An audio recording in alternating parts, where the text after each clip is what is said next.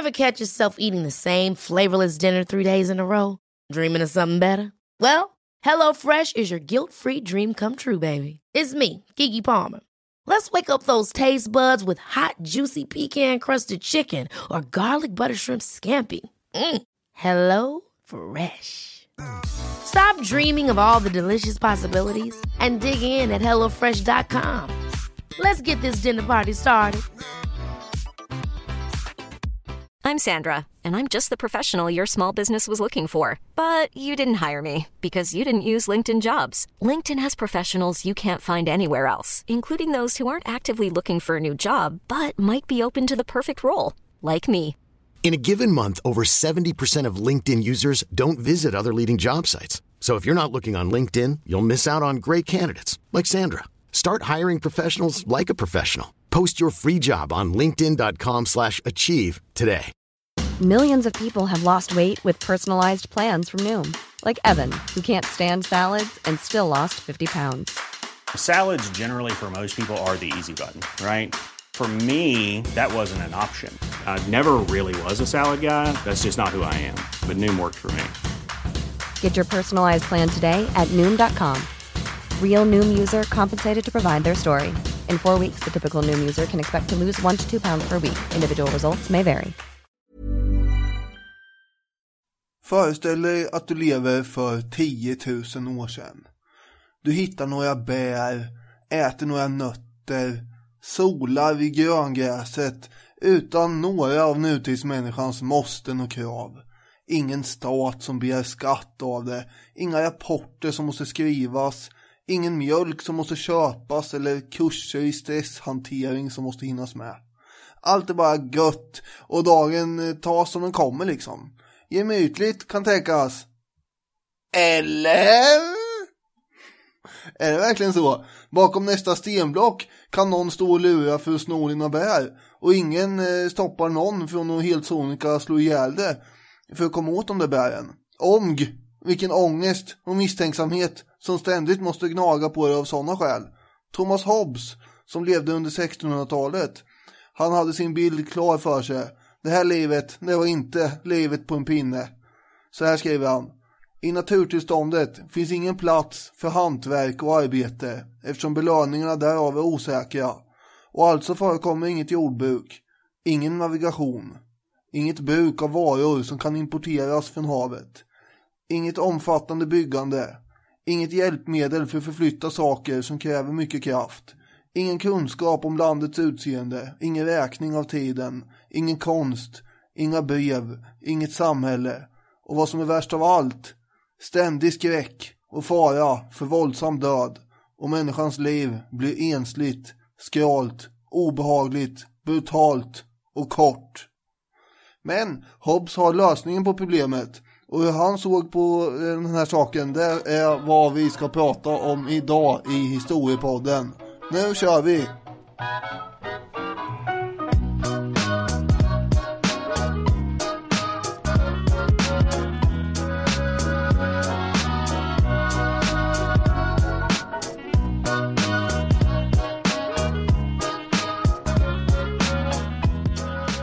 På er och varmt välkomna till avsnitt 102 av Historiepodden.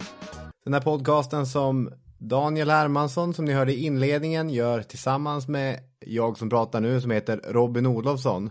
Och vi gör podcasten ja. tillsammans med Radio Play som vanligt. Gå in och kolla in appen vet jag. Man kan ju även eh, betygsätta den där appen.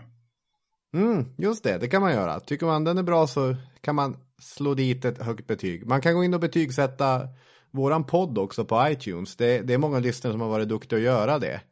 Mm. Men har man inte gjort det, kom igen, kosta på er en, en femma. mm.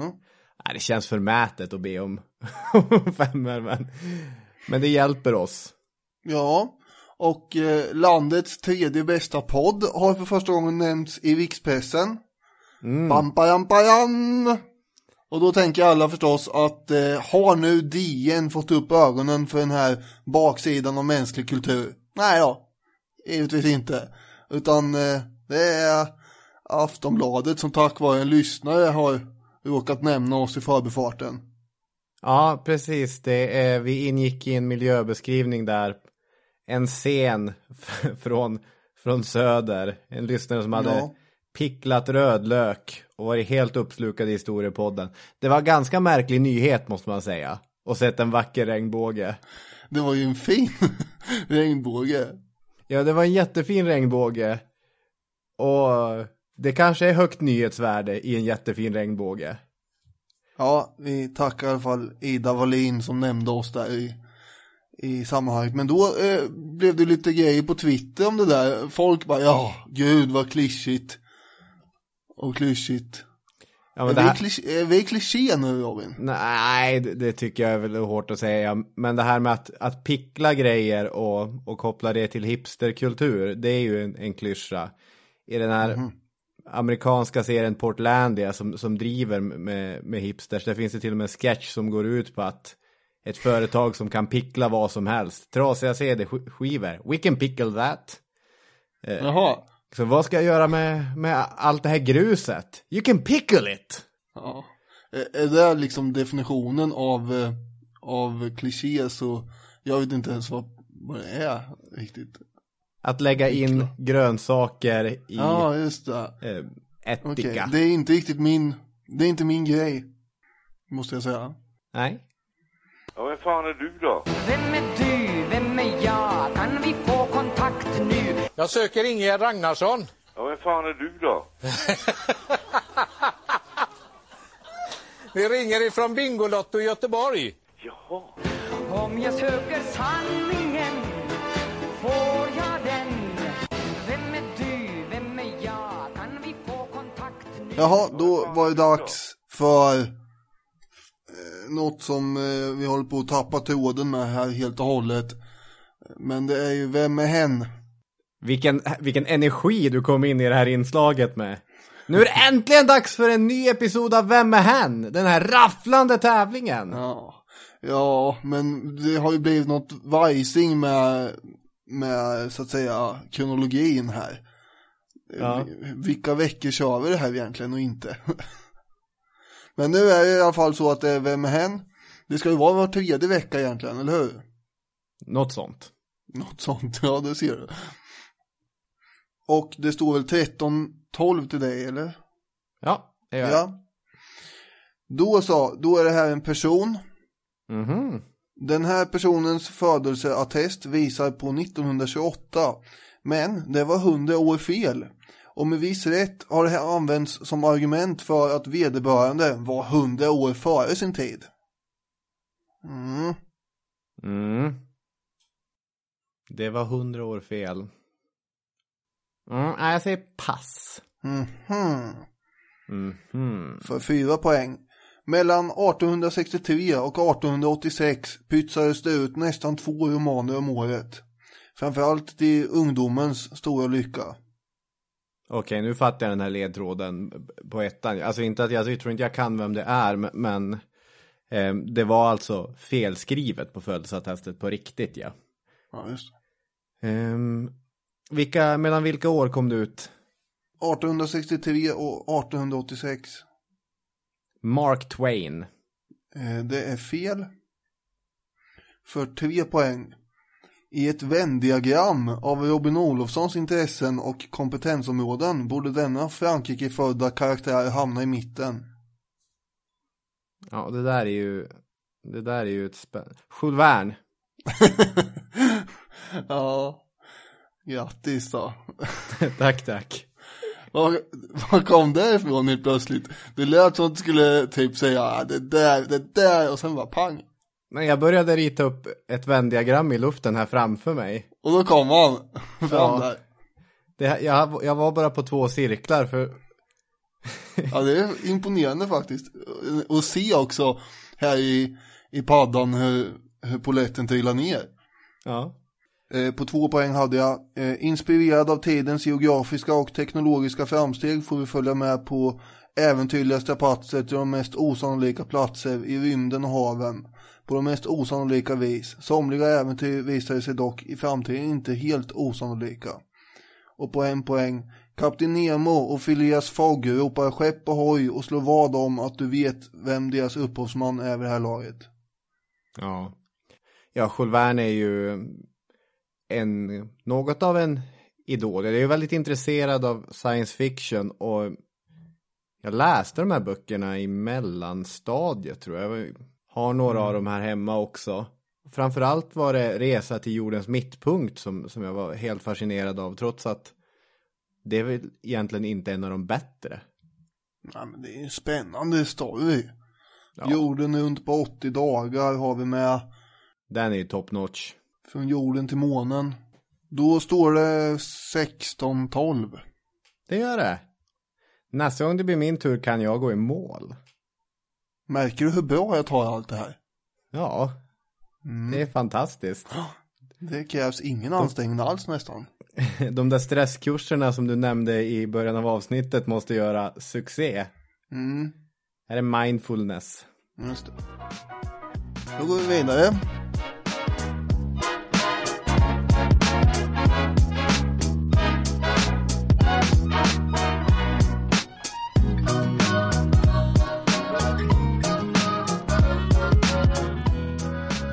Okej, vi ska samtala om Thomas Hobbes, en engelsk filosof som levde mellan 1588 och 1679.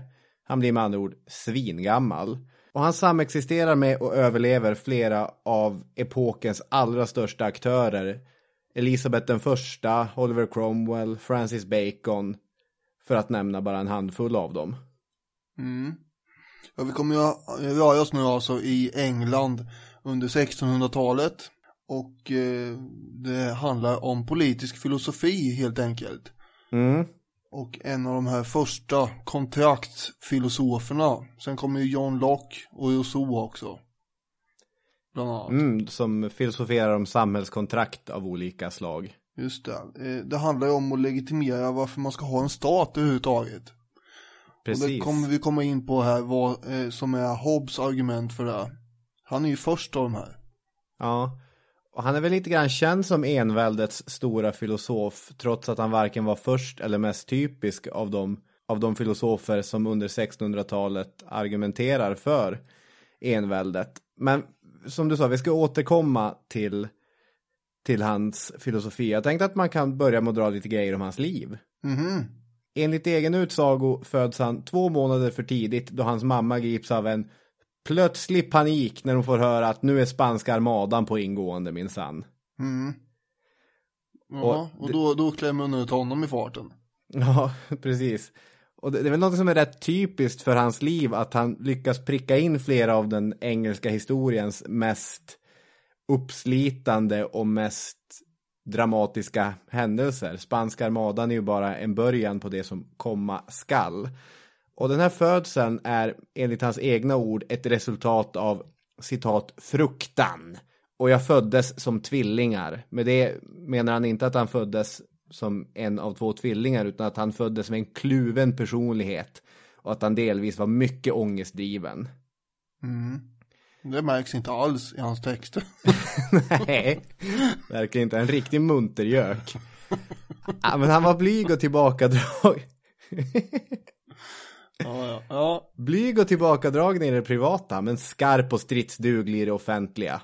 Och en verkligt självständig tänkare. Alltså unik eller autonom, jag vet inte vad man ska säga, men att han, han bryter ju med, med tidigare tradition helt och hållet. Som du säger så är han den första av de här kontraktsfilosoferna. Och han kommer ju stå för ett helt nytt sätt att närma sig filosofi kring samhället. ja. Hans pappa var ju inte lika begåvad, eh, även om han hade samma namn. Han var ju präst och eh, det brukar ju alltid dras upp när man ska dra Hobbes bakgrund att eh, farsan hade lyckats eh, råka i löven med någon annan präst. Och så, så stod de och skrek på varandra utanför kyrkoporten och det var ju inte riktigt eh, passande. Eh, Och det slutade med att eh, pappan blev av med jobbet och, och då kunde han ju inte ta hand om lille Thomas. Så Nej. då fick ju våran huvudperson Thomas Hobbes istället bo hos sin farbror. Som uppfostrade honom och sen så eh, skickade han iväg grabben till, eh, ja, vart var han? Överallt Oxford. Ja, Och fick lära sig klassiska språk och, och sådär. Ja, dessutom fick han ju studera det tidstypiska skolastiken då, den här medeltida nedärvda hopkoket av antik filosofi, Aristoteles som vi hade uppe i historiska hatten förra veckan och hur det hade geggats ihop med den kristna traditionen. Vi har ju en annan eh, brittisk eh, filosof, eller vi, vad vi ska kalla han, Francis Bacon som vi har pratat om tidigare i avsnitt 35. Eh, och eh, han var ju inte så jätteglad i de här eh, filosoferna under antiken. Och det är ju inte Hobbes heller. Han eh, tycker att de blir syndabockar helt enkelt för att allting har blivit så galet som det har varit. Ja. Och eh, man kritiserar dem väldigt mycket. Överhuvudtaget så gillar ju inte han universitetsvärlden. Den var ju allmänt värdelös tyckte han tydligen. Mm. Han menar att han inte fick med sig något av vikt. Nej, hade de ingen universitetskultur? det kanske var tråkigt att det var det som var problemet. De skulle ha spelat lite brännboll, Ja, dragit på sig några sådana där overaller och hoppat omkring i. bytt märken med varandra och fått sy fast. Sådana här studentspex. Nej, nu. Ja, hur som helst. När han kom upp i 20-årsåldern. Eller skulle fortsätta på den här tråden. Nej, jag, jag tänkte bara säga det att vi, vi brukar ju försöka måla upp en bild av hur de här personerna ser ut också. Och Hobbes, det finns mig veterligen två stycken kända porträtt på honom. Och det här är alltså en, en allvarlig man med en stor lång näsa, djupa veck i ett fårat ansikte, liten grop i hakan, liten märklig mustasch och så vaken blick med mörka ögon. Ser ni honom framför er? Väldigt eh, skallig också. Får man ju säga. Ja, Med, utom på sidorna där det bara flufsar fram hår. Ja, eh, hockeyfrillan så långt dragen som den går att dra. Det är ganska långt ändå ifrån eh, en eh, gladlynt eh, studentspexare här. ja, så är det. Men han eh, kommer ju då efter 1610 och ja men då börjar han ju läsa de här eh, Kepler och Galilei, dåtidens höjdare och sätta sig in i Ja. de verken. Mm. Och inte bara, inte bara läsa dem utan han kommer få träffa de här människorna också. Som 22-åring så blev han anställd som lärare hos en Lord Hardwick, högadel som senare skulle bli Earl of Devonshire.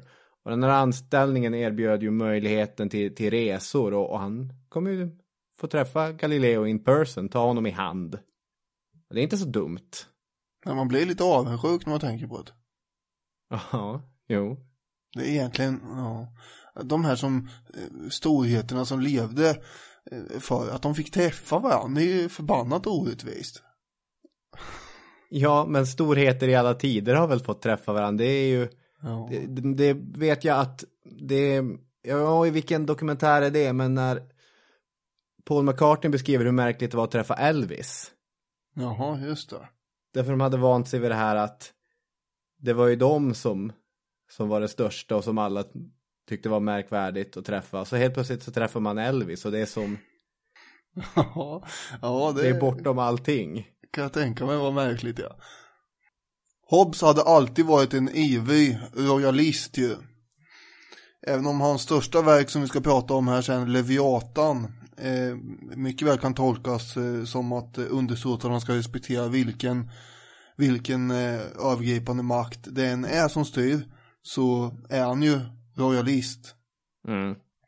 1628 när parlamentet i England lämnar in sin den här Petition of Right till kungen där de klagar över att eh, Karl den förste verkar ha tendenser till envälde. Ja. Och han har krigslagar mitt i fredstid och han har beskattat sönder dem utan att ens ha frågat parlamentet. Då svarar Hobbes med eh, att eh, översätta Thukydides. En snubbe som eh, har verkligen varit eh, väldigt närvarande de senaste tre, fyra avsnitten här. Ja, det här håller på att bli ett, ett vanligt namn i podden på ett mycket märkligt sätt. Det är väl jättebra, det är en, en av antikens största historiker. Ja. Jag fattar inte hur vi kan gå runt honom så länge. Han håller på att knuffa bort Plutarkos som eh, hi- historiepoddens allmänna stora historiker. Ja, hur som helst. Han eh, hade ju skrivit en del grejer och då översatte Hobbes det här. Och hela syftet var ju för att visa på negativa konsekvenser med demokratin och så. Mm. Han hade inte haft någon nytta av sin klassiska skolning i Oxford, det märker vi ju tydligt. Jo, han hade ju det tydligen då. Ja. En annan grej man kan säga är ju att eh, de texter som han sen skriver det är inte en konsekvens av inbördeskriget som han skriver om utan det är ju snarare att han är rädd för att det ska bli som det blir under inbördeskriget. Och sen när det väl blir så då bara jaha ja. Det var ju precis det här jag, jag var rädd för. Och nu, nu är det här. Jag kan tänka mig att han blev helt odräglig när 1640 är det väl när den långa riksdagen inleds, det som Parlamentet. är någon sorts, det långa parlamentet, sorry, när det inleds, det som kommer mynna ut i det här inbördeskriget, att Hobbes var helt odräglig då. Det här är det som jag har varnat för. Men är det någon som lyssnar? Det är aldrig någon som lyssnar. Jag översatte ju Tykidides åt det. Hur mycket tydligare måste jag bli? Ja, han var ju tvungen själv att schappa till, till slut där och drog iväg till Frankrike. Mm. Tillsammans med en hel Precis. del andra royalister som trängdes där i Paris. Och där Ja. fick han i alla fall undervisa den här eh, nästa kung då som skulle bli Karl den andre, den lille prinsen i matematik och så. Under tiden Mm. så högg man i huvudet av hans farsa eh, upp- uppe i England. Karl den förste. Senare när Leviatan väl kommer ut, då visar det sig att royalisterna, hans polare där i Paris, de tycker ju inte alls att den är så himla bra heller. Eh, Nej, han är ganska hård mot katolicismen. Ja, och det gillar de tydligen inte. Och dessutom är den alldeles för rationell och, och sådär. Ja. Så eh, de hade väl föredragit någonting som på ett mer tydligt sätt stöttade just eh, kungamakten. Men här verkar det duga med vilken makt som helst. Och eh, han eh, tar sig tillbaka sen till England också. Under Ja. tiden som Oliver Cromwell styr. Och Precis. det är ganska intressant att han då eh, verkar acceptera Cromwells styre. Ja, men han, han är ju där lite grann på nåder. Han får göra ett avtal med Cromwell om att han inte ska delta i samhällsdebatten. Mm. Han- får inte verka politiskt när han är i England.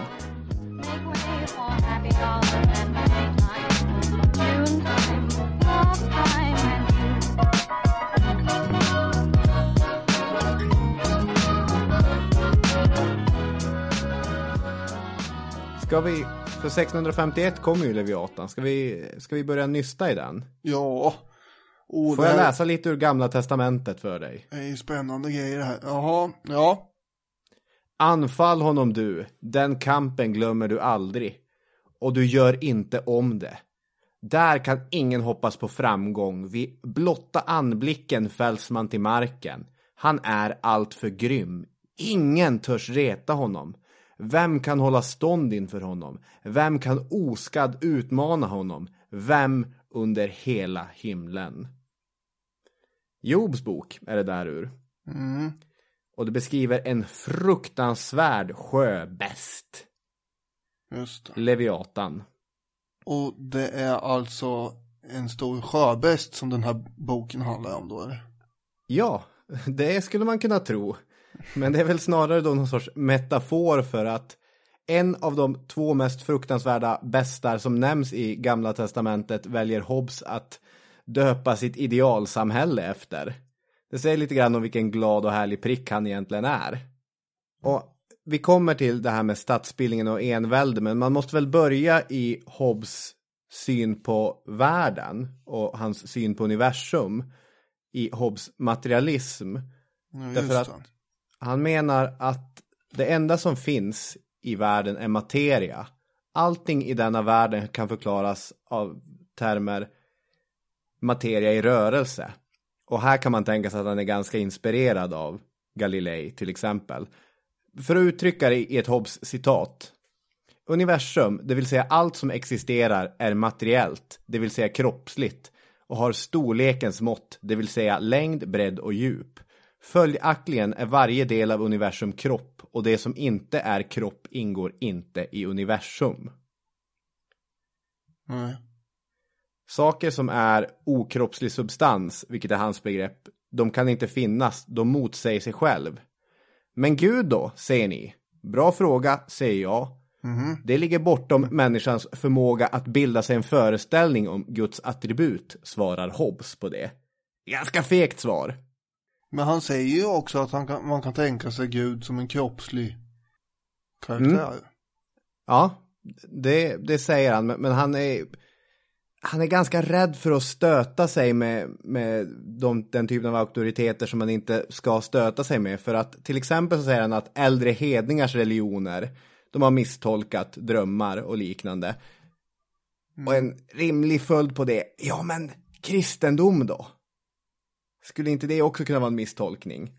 Att någon har eh, drömt något och sen bara kommer på det. Ja, precis. Men då säger att det här kan vi inte veta. Eller så är det upp till härskaren i en stat att bestämma sånt här. Det är inte han som ska bestämma det i alla fall. Men han är väldigt inne på eh, att eh, staten och religionen ska styras av härskaren. Både Mm. och alltså. Det ska inte vara någon åtskillnad mellan de två. Nej, just det.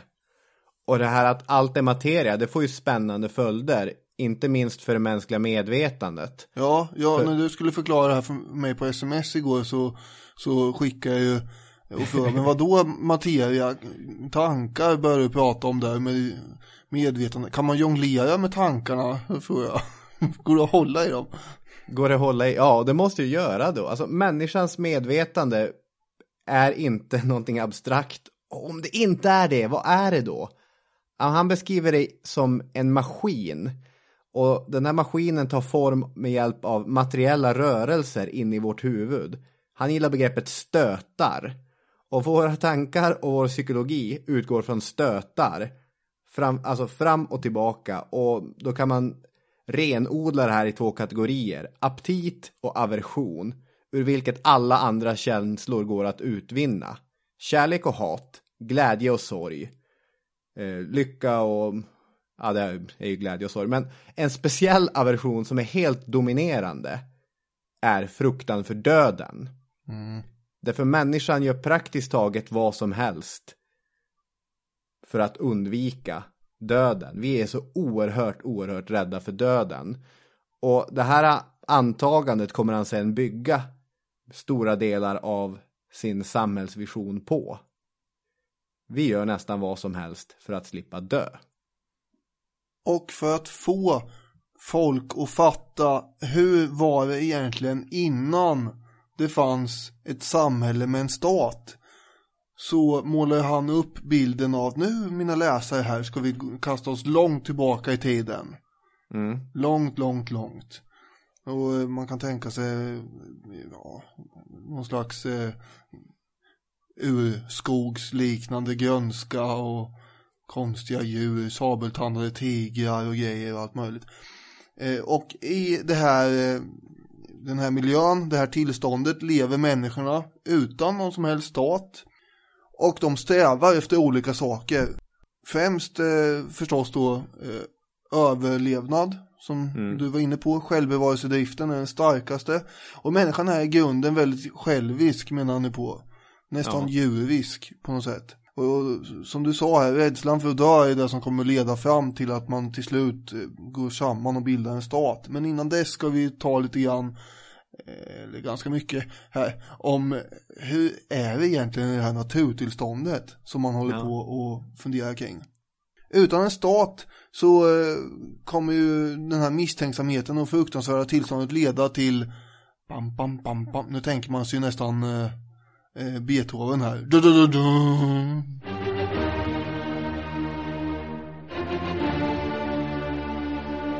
Ja, vad kommer det leda till?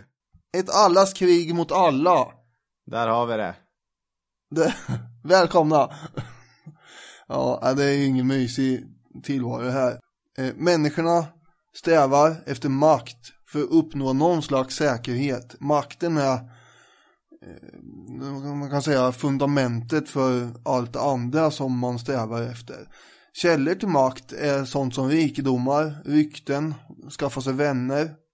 Människan har en strävan att nå den här makten eh, som först upphör i döden egentligen. Och det är strävan som är rörelsen. Det ligger ju i tiden det här också. Den äldre synen på världen, den medeltida synen på världen var ju att sakers naturliga tillstånd är vila. stillastående. Men när Galilei börjar beskriva himlakropparna och att, att jorden är hela tiden i rörelse, människor per definition är i rörelse då också.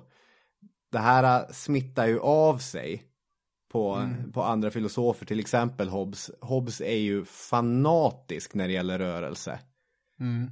Allt är rörelse. Problemet är att andra människor också kommer att sträva efter att utöka sin makt. Och på Just det det. sättet så blir ju hela naturtillståndet eh, en enda stor konkurrenssituation. Men konkurrens är inte detsamma som krig. Eh, och eh, så därför måste vi utveckla det här lite grann. Och då är det ju så att Hobbes tänker sig att i naturtillståndet så är ju alla faktiskt jämlika. Mm. Och i vanliga fall så tänker man att det, är- ja, det brukar ju lyftas fram som ett argument för att man ska behandla varandra med respekt och omtanke och så, vi är jämlika här. Ja. Ja, ja, nej ja, inte i Hobbes värld. Här har jämlikheten en helt annan konsekvens. Alla människor har ungefär samma grad av styrka och förmågor. Följaktligen, det finns inga superhjältar som kan flyga omkring eller lyfta stenblock på stora ton och så. Eh, Och då är slutsatsen här att alla är ju kapabla att döda vem som helst också. Även den fysiskt svagaste kan stå som vinnare genom att döda någon annan med hjälp av, man kan manipulera han eller luras eh, och man kan slås ihop med andra och sen kastas över eh, den här större människan. Så Ja. svagare individer kan slås ihop och besegra en starkare individ. Precis. Eh, om det finns ju inget naturlig maktskillnad mellan män och kvinnor till exempel, även om män kanske generellt har, är lite starkare än kvinnor, utan en kvinna kan vänta tills mannen somnar. Ja, ja, det är Ta inga en problem. sten, slå flera gånger hårt i huvudet på den sovande mannen. Då kommer det göra grejen, ja. Mm. Jag brukar, eh, när jag ska förklara det här med Hobbes teorier för elever så säger jag att, ah, okej, eh, kom på någon riktigt stark snubbe här och det brukar väl bli han den här MMA-fighten eller Magnus Samuelsson var det senast. Ett stort Ja. eh, berg till människa som kommer in, bara, ja, om vi slog oss ihop alla här så skulle vi nog kunna klå honom ska ni se. Nej, säger de, nej, det, det går ju inte. Jo, vi får ju bita så vi får ju sparka så vi får göra vad som helst. Han kommer ju inte klara det här till slut. Nej. Och så, det är liksom det som är Hobbes budskap, att jämlikheten är en grund för ständig oro och rädsla i det här naturtillståndet eh, för alla. Och det är dessutom en ständig brist på attraktiva varor. Varken mat eller andra återvärda saker finns i överflöd, för det finns ingen idé att hålla på och pyssla med och lägga ner ansträngning på det som sagt, om någon annan kan Nej. ta, komma och ta det helt plötsligt. Och, så det är inte ovanligt att mm, åtminstone två personer vill ha samma sak och eh, ingen kan göra sig själv osårbar för möjligheten av en aggressiv attack från det blå bara helt plötsligt. Och inte ens om du är fattig och går runt och inte har någonting så kan du vara säker. För eh, du kan stöta på någon som uppfattar det som ett hot. Att du ska ta det de har. Och då kommer de slå ihjäl dig bara för det. Ta det säkra för det osäkra. Mm. Så det är alltså jämlikheten, bristen på eh, varor och osäkerhet som leder till att det här naturtillståndet är ett tillstånd av permanent nästan krig. Inte riktigt, men åtminstone som man säger senare i, i boken att det, det är en ständig eh, beredskap för strid. Ja. Jag tänker, är, är anarki ett bra ord att använda för att beskriva naturtillståndet? Det finns säkert en del som skulle invända mot det, men det är ju något åt det hållet. Mm. Varje människa också värnar om sin egen frihet här, men försöker skaffa sig makt över andra i naturtillståndet. Och Hobbes argumenterar för att man strävar efter makt också för att kunna få saker som man vill ha i framtiden. För ryktet om makt är ju också makt. Det blir mycket maktsnack här, men ha, om du har ett rykte om det så, så är det på sätt och vis i sig en makt. Eh, och då finns det en, en nutida filosof som heter Jonathan Wolff som har skrivit om, om Hobbes eh, filosofi. Då. Och eh, där jämför han det hela med en skolgård. Att den som har ett rykte om sig att vinna slagsmål på den här skolgården är minst troligt att eh, den kommer anfallas för att ta dens leksaker eller godis eller vad det kan vara. Eh, det kan till och med vara så att de som är svagare överlämnar sina leksaker eller godis eller vad det nu är frivilligt för att de inser att de kan ändå inte försvara sig. Men det här, det gör inte att den här personen med det här stora ryktet kan slappna av heller. För om det finns någon annan som vill öka sin prestige så är det ingen som är ett bättre mål än den med högst rykte. Om man vill komma högst upp på toppen då måste man peta ner den. Så den här som går runt och har det ryktet måste ju också förstås hela tiden vara, gå med knutna nävar och vara beredd på att bli huggen det är som det här man har sett i alla fängelsefilmer, att sättet man ska göra sig, sättet man ska skaffa status i fängelset, att gå in och nita den största killen på golvet första dagen. Ja men ungefär så är vi här då. Mm. Är det därför det går ut för, för svenska skolan, för att skolgården är ett naturtillstånd? Ja, det hoppas jag verkligen inte att det är. det är allas krig mot alla där ute.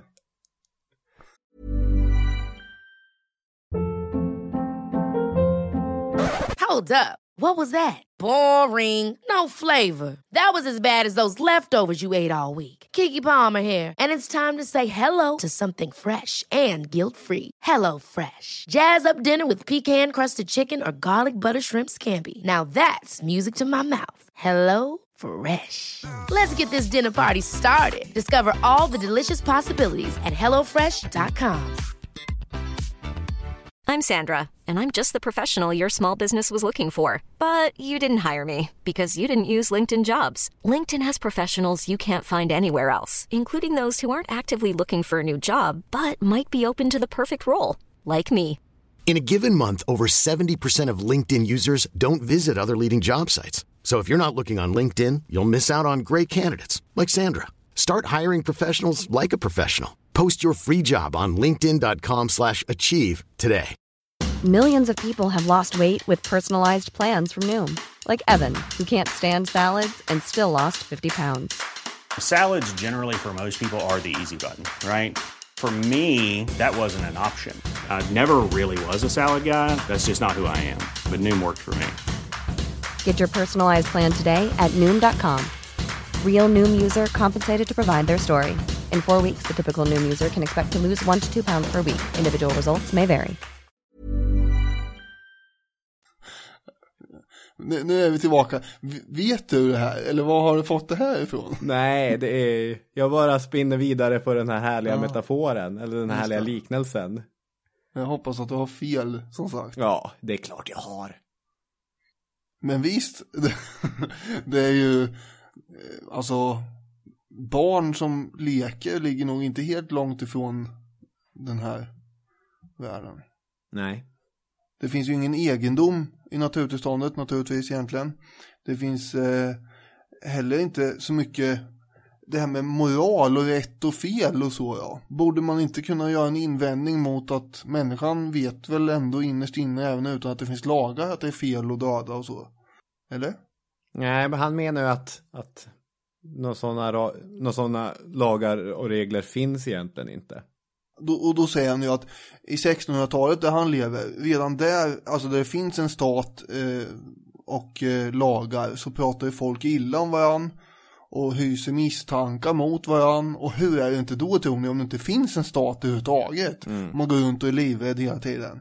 I, I ett naturtillstånd så måste det ju vara fruktansvärt ångestframkallande. Men grejen är att det kan inte finnas någon orättvisa, eh, det kan inte finnas någon rätt eller fel menar Hobbes om det inte finns en lag. Och det här går ju att diskutera förstås om han har rätt i. Men han hävdar ju det. Och orättvisa uppstår först när någon bryter lagen. Och finns det ingen lag eller stat som upprätthåller eh, den här lagen då finns det ingen orättvisa säger jag. Men han går ju vidare ändå här, även om han inte kallar det moral så finns det någonting som kallas för Laws of Nature. 19 stycken naturlagar, då är det inte lagar att man släpper en sten så kommer den falla, utan lagarna i naturtillståndet. Mm. Det menar han ändå att det finns. Eh, och eh, det går ut på framförallt att varje person kan efter, borde eh, eftersträva fred så länge det går att upprätthålla freden. Och när det inte går, då bör personen ta till alla tänkbara, användbara metoder för att få de fördelar som man vill ha. Och det är fritt fram att bilda vilka pakter man kan tänkas bilda och sådär. Och eh, man kan sammanfatta de här 19 eh, lagarna som man räknar upp som att, ja, helt enkelt, gör inte mot andra vad du inte skulle gjort mot dig själv. En, någon Det blir gyllene regeln av det hela. Ja, fast någon form av omvänd, en negation i det. Ja, just det. Eh, Så han menar att det är ju rationellt att eftersträva fred i naturtillståndet. Eh, Och det här blir lite motsägelsefullt då. Naturtillståndet skulle ju vara så krigiskt har han sagt nyss. Mm. Men då kan man eh, analysera det här som Wolf har gjort. Att kollektivt sett så är ju fred rationellt. Men ur individuellt perspektiv kanske inte. Nej. Och Wolf jämför det här med exemplet som Sartre har, är väl, där en samling bönder odlar varsin plätt mark. Eh, och enskilt så kan ju då var och en av dem vinna på att man fäller ner träd och utökar marken i den närliggande skogen. Då får man ju mer mark att odla på. Men om, om bara en av dem gör det, då kommer den vinna på det. här. Men om alla börjar göra det och hugga ner skogen, då är det bara att invänta nästa regnstorm och så kommer hela marken erodera sönder och så blir det katastrof för alla. Så det kollektiva eh, kloka är ju att avstå från det här trädfällandet. Men varje enskild individ tjänar ju på det och då är det ju, det är ju svårt alltså att avstå då kanske. Och det här exemplet funkar ju även med typ om vi säger att, jag menar att det är en sjö med en begränsad mängd fisk. Om man tar Östersjön och så måste Sverige och Polen och Estland och alla de här länderna komma överens om att nu ska vi fiska så här mycket bara det finns kvoter. Men så är det någon som byter mot det där lite försiktigt så här. Man tar upp några, några firar till här. Och, och sen börjar någon annan göra likadant på sitt håll och då är det ju slut på fiskusslingen till slut. Och Just förstås det. går det att överföra exemplet på hela planeten jorden om man vill det och liksom ta eh, fabriksutsläpp, avgaser. Att man bara får släppa ut en viss mängd ton koldioxid. Men varje enskilt land tjänar ju på att kanske bränna på lite mer med sina fabriker. Men totalt sett så blir det en katastrof om alla gör det lika mycket. Ja. Så på det sättet kan man eh, tänka sig att det fungerar i naturtillståndet med. Det individuellt rationella är att så fort du ser någon eh, anfalla den före den anfaller dig. Men det kollektivt rationella är ju förstås att inte göra det. Då skulle Nej. alla få fred och lugn, men det kommer inte hända, Nej. visar det sig. Historikern Gunnar Fredriksson han har kallat Hobbes för västerlandets minst illusionslösa filosof och beskriver honom som en extrem individualist som härrör allting, inte minst samhällets skapande till egoistiska intressen. Så att det är ju, det är ju aldrig kollektivets gemensamma främjande som, som Hobbes utgår från, utan allting kokar ju ner i den enskilda personen, att vi, vi är ute efter att se efter för oss själva.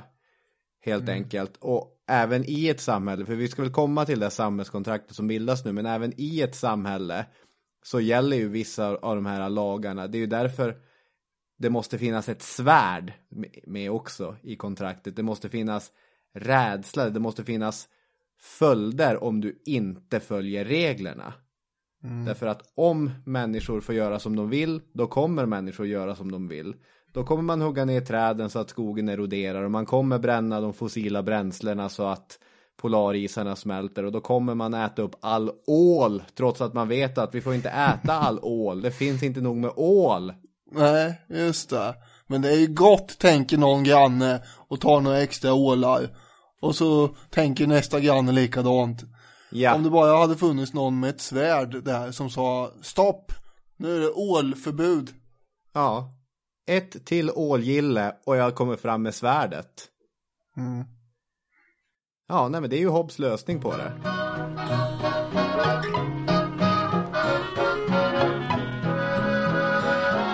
Ja, han menar ju att eh, människorna kommer ju inte, de stod ju inte ut i det här förskräckliga tillståndet och därför slöt de sig samman och bildade den här staten, eh, det samhället till slut, via det här kontraktet.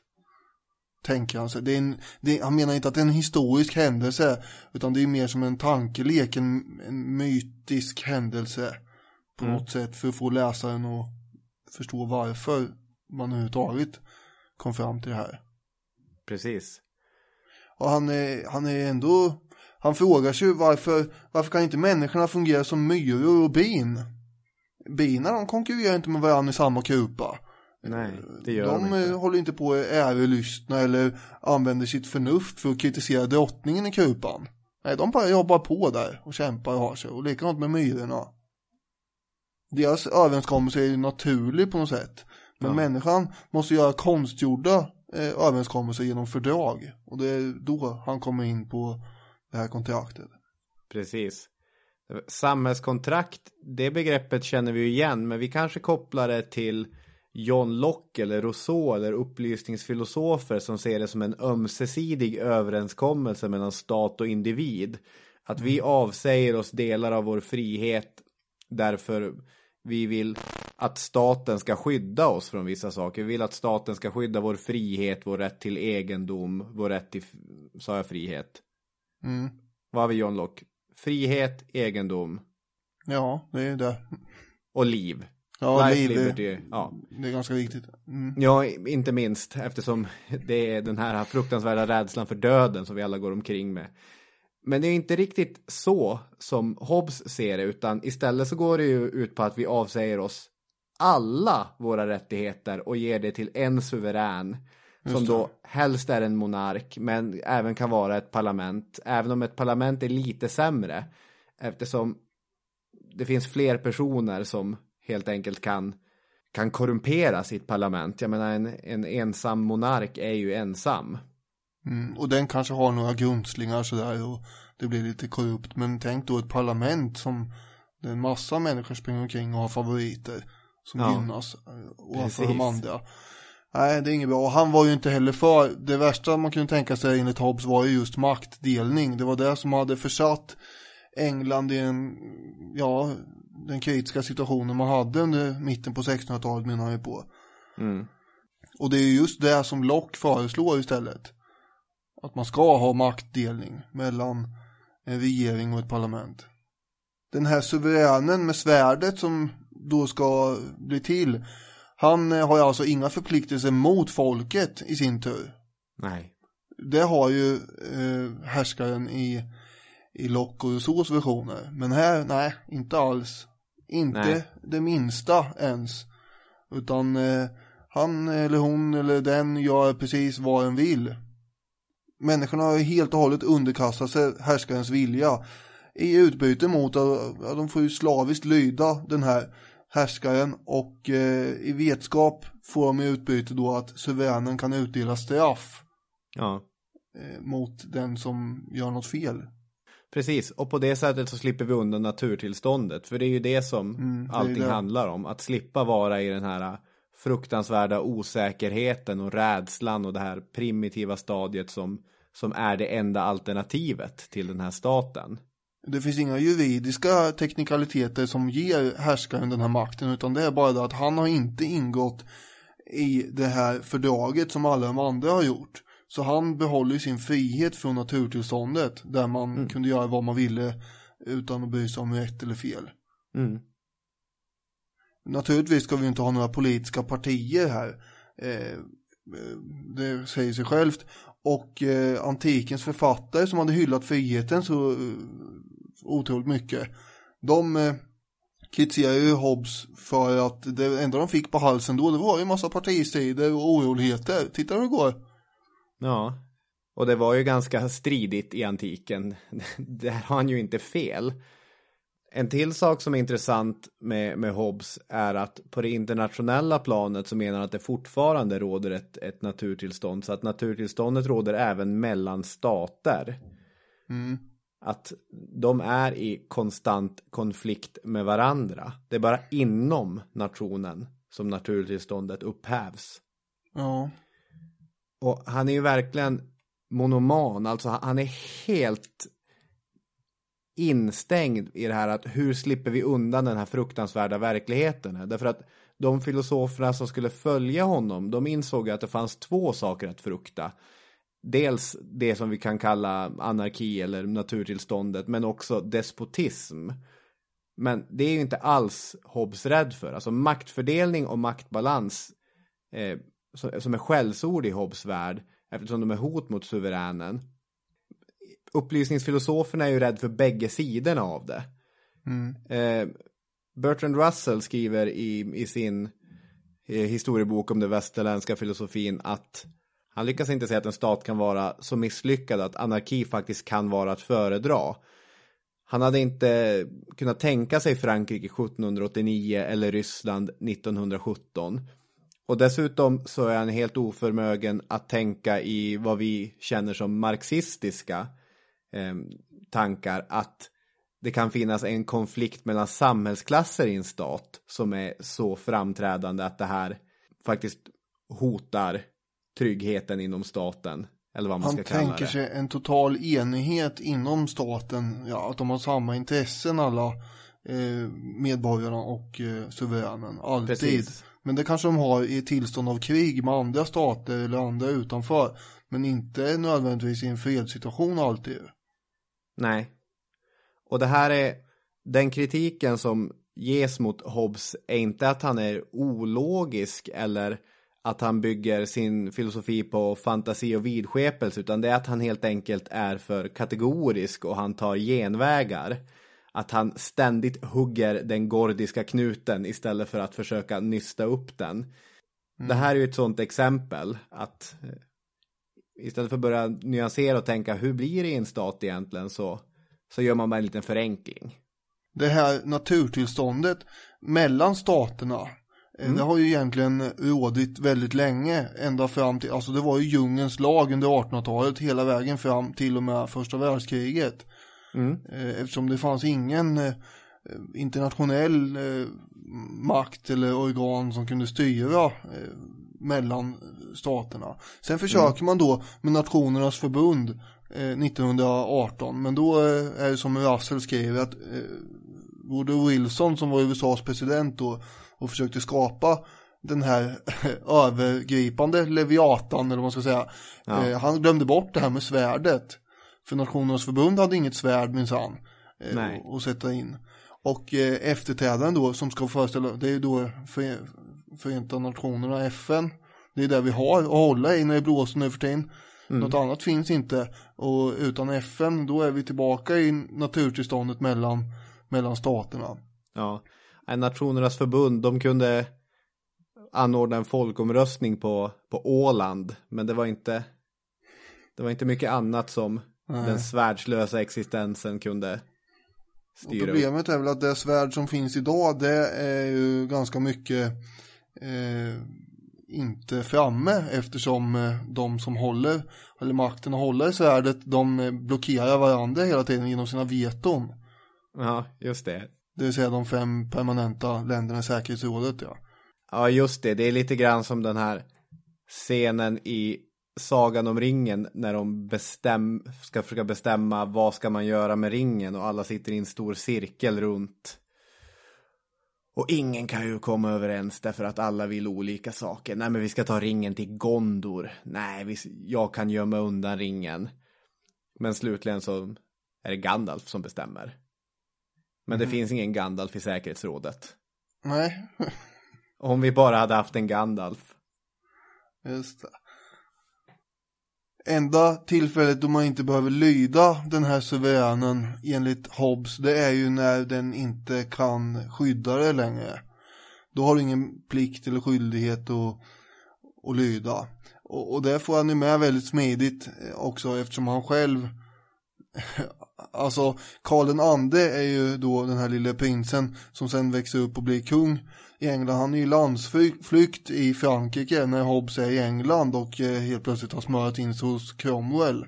Så då passar ju den där lilla passagen att ja, just det, om, om inte eh, suveränen längre har makt att skydda dig, då behöver inte du heller lyda den.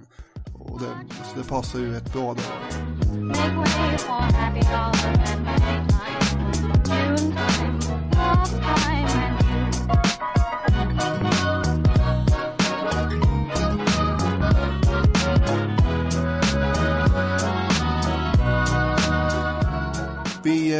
Ska väl ta upp eh, några, vad ska man säga, andra, en annan filosof också som är inspirerad av Hobbes men även kan rikta kritik mot honom.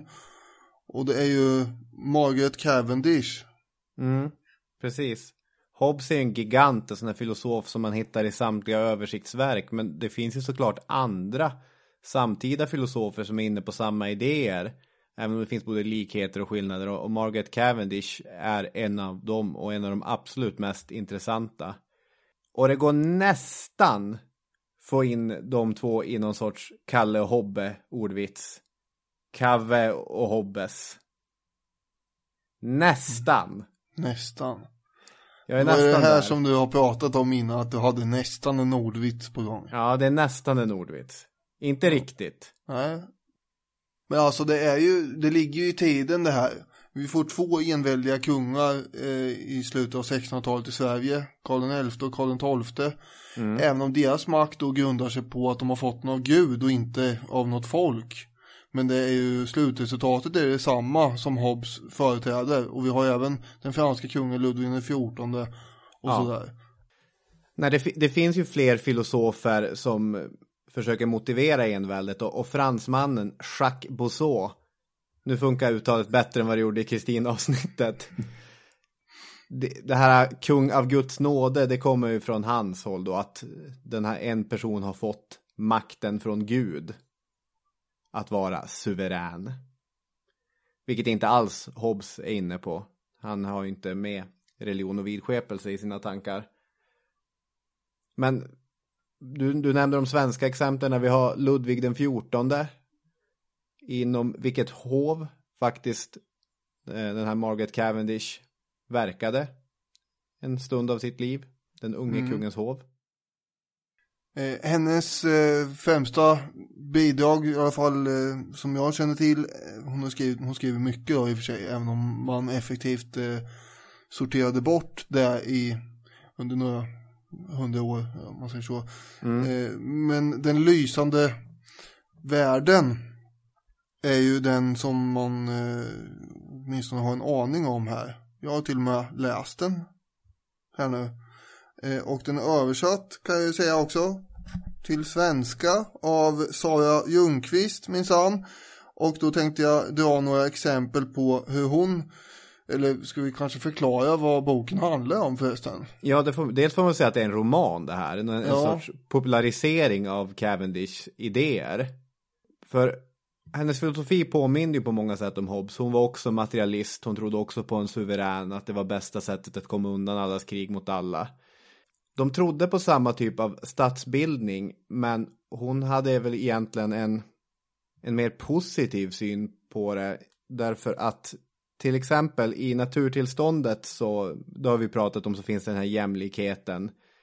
En man kan slå ihjäl en kvinna, en kvinna kan slå ihjäl en man. Men i samhället så blir det alltid så att männen hamnar i ett maktövertag, att det växer fram ett patriarkat skulle vi kalla det med, med moderna termer då.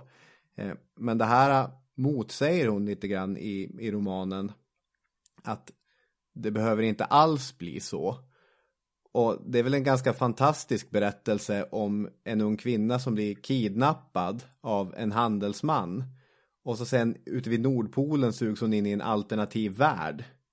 Ja, när jag eh, presenterade det här för dig så eh, tog jag ju bland annat info från en, eh, en artikel i Gävle Dagblad där de presenterade henne som en science fiction författare, den första, och då, då fick ju du utslag. För du sa att det, det är inte möjligt, det är inte rimligt, det är otänkbart. Det är Ja. att häda, skrek du. Jag kanske inte gjorde allt det där, men, men du höll inte med om att hon var science fiction författare, för det hade du vetat om i så fall. Ja, men det- där måste jag backa lite grann för. För jag, jag fastnade Jaså? ju. Ja, efter vi la på, då vi hade pratat med varandra då så fastnade jag i en riktig så här Google-spiral där jag satt och läste om olika definitioner av, av science fiction. Ja. Och en vedertagen, det, alltså det, det finns ingen samsyn kring vad science fiction egentligen är, men en vedertagen syn är bara att man föreslår någonting som inte är som det är nu. Suppose blank. Och Den, den stora science fiction-experten backar här alltså. Ja, jo, jag, jag backar. Om man har en, en bred generell definition av science fiction så, så går den in. Men i, det finns vissa som menar att Gilgamesh-eposet också är science fiction. Mhm. Så att det blir snabbt att det spinner iväg och spinner iväg. Ja, i det här fallet i alla fall så kommer hon som sagt till en annan alternativ värld. Alla de som var på den här båten när de kom upp till Nordpolen, de fryser ihjäl, de, de männen där, men inte hon. Och istället så kommer det några björn eh, människor och för henne vidare då in i den här andra dimensionen eller vad man ska säga. Och eh, där får hon se en massa fantastiska eh, palats. De är av guld och helt fullproppade med rubiner och det är silver och smaragder och det är väldigt mycket sånt där eh, elegant.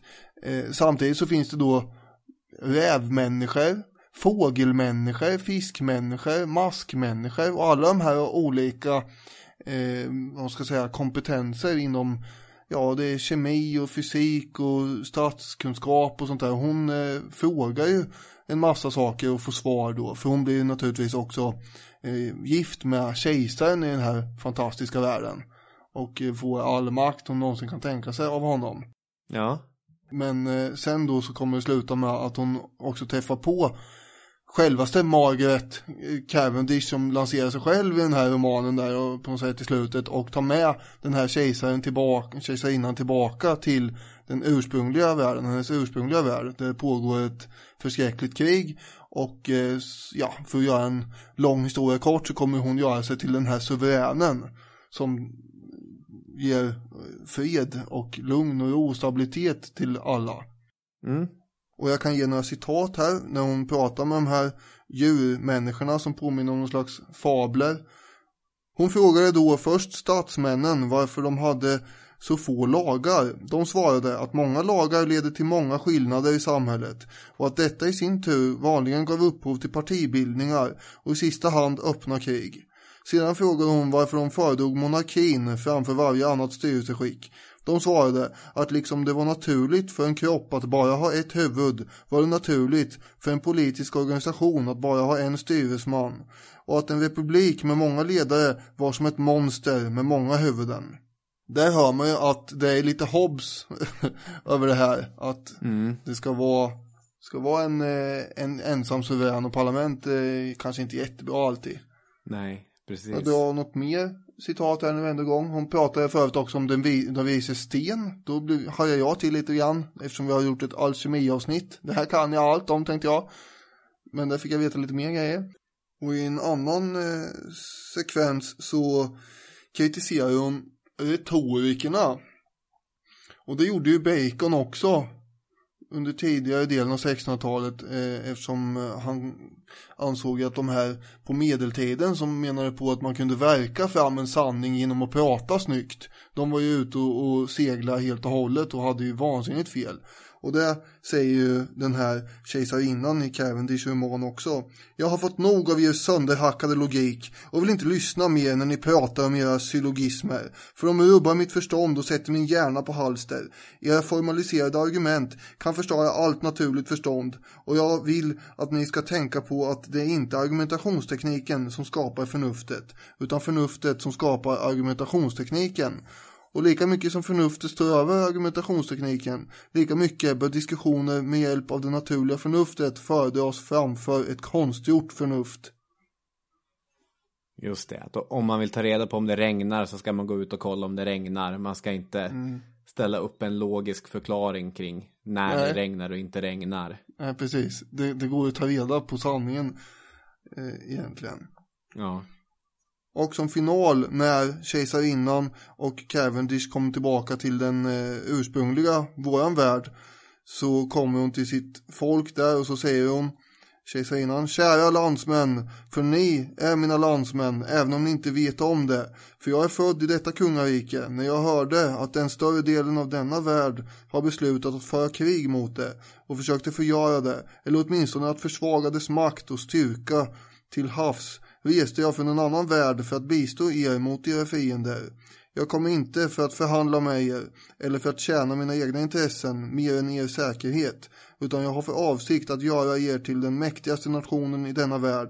Därför har jag föredragit att lämna mitt lugn, mina rikedomar och mina njutningar hellre än att låta er besegras och gå under. Allt jag i gengäld begär av er är att ni tacksamt godtar mitt erbjudande och att ni låter mig deklarera att min makt, kärlek och lojalitet tillhör mitt fosterland.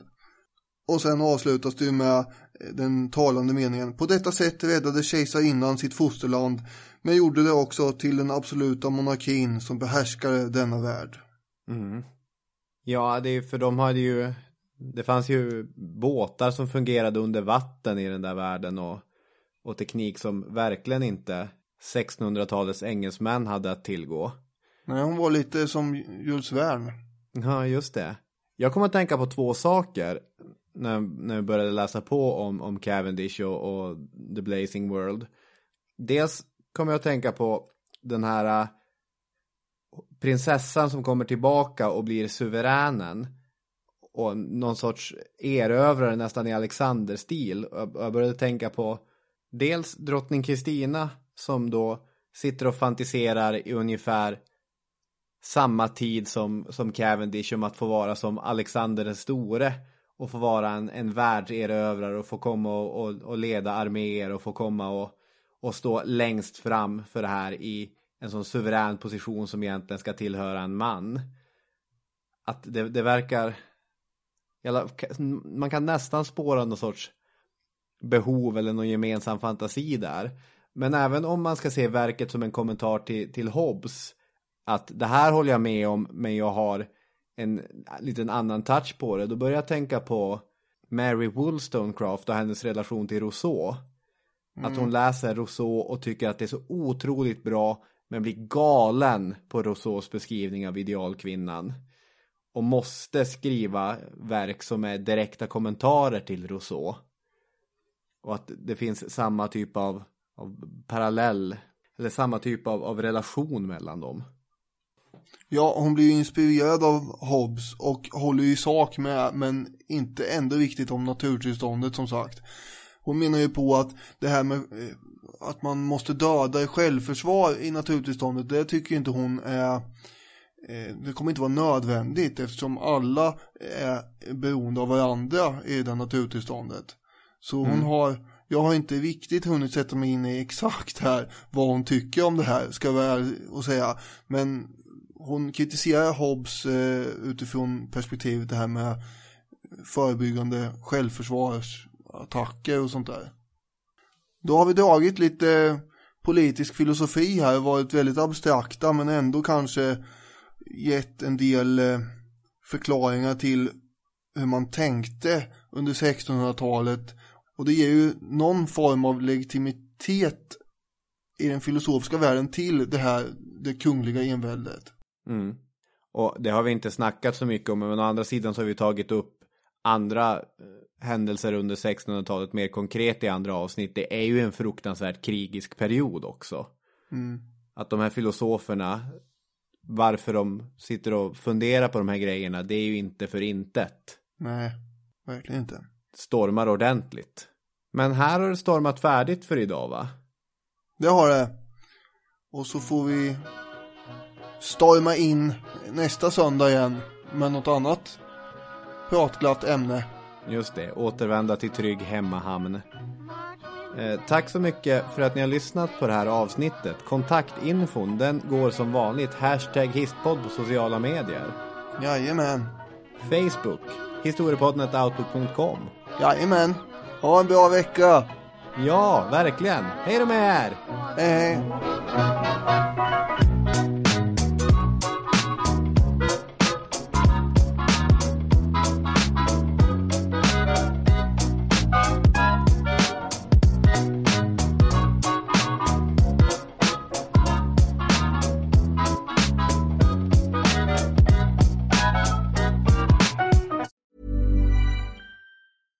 Ever catch yourself eating the same flavorless dinner three days in a row? Dreaming of something better? Well, HelloFresh is your guilt free dream come true, baby. It's me, Gigi Palmer. Let's wake up those taste buds with hot, juicy pecan crusted chicken or garlic butter shrimp scampi. Mm. Hello Fresh. Stop dreaming of all the delicious possibilities and dig in at HelloFresh.com. Let's get this dinner party started. When you need mealtime inspiration, it's worth shopping Kroger, where you'll find over 30,000 mouthwatering choices that excite your inner foodie. And no matter what tasty choice you make, you'll enjoy our everyday low prices, plus extra ways to save, like digital coupons worth over $600 each week. You can also save up to $1 off per gallon at the pump with fuel points. More savings and more inspiring flavors make shopping Kroger worth it every time. Kroger, fresh for everyone. Fuel restrictions apply.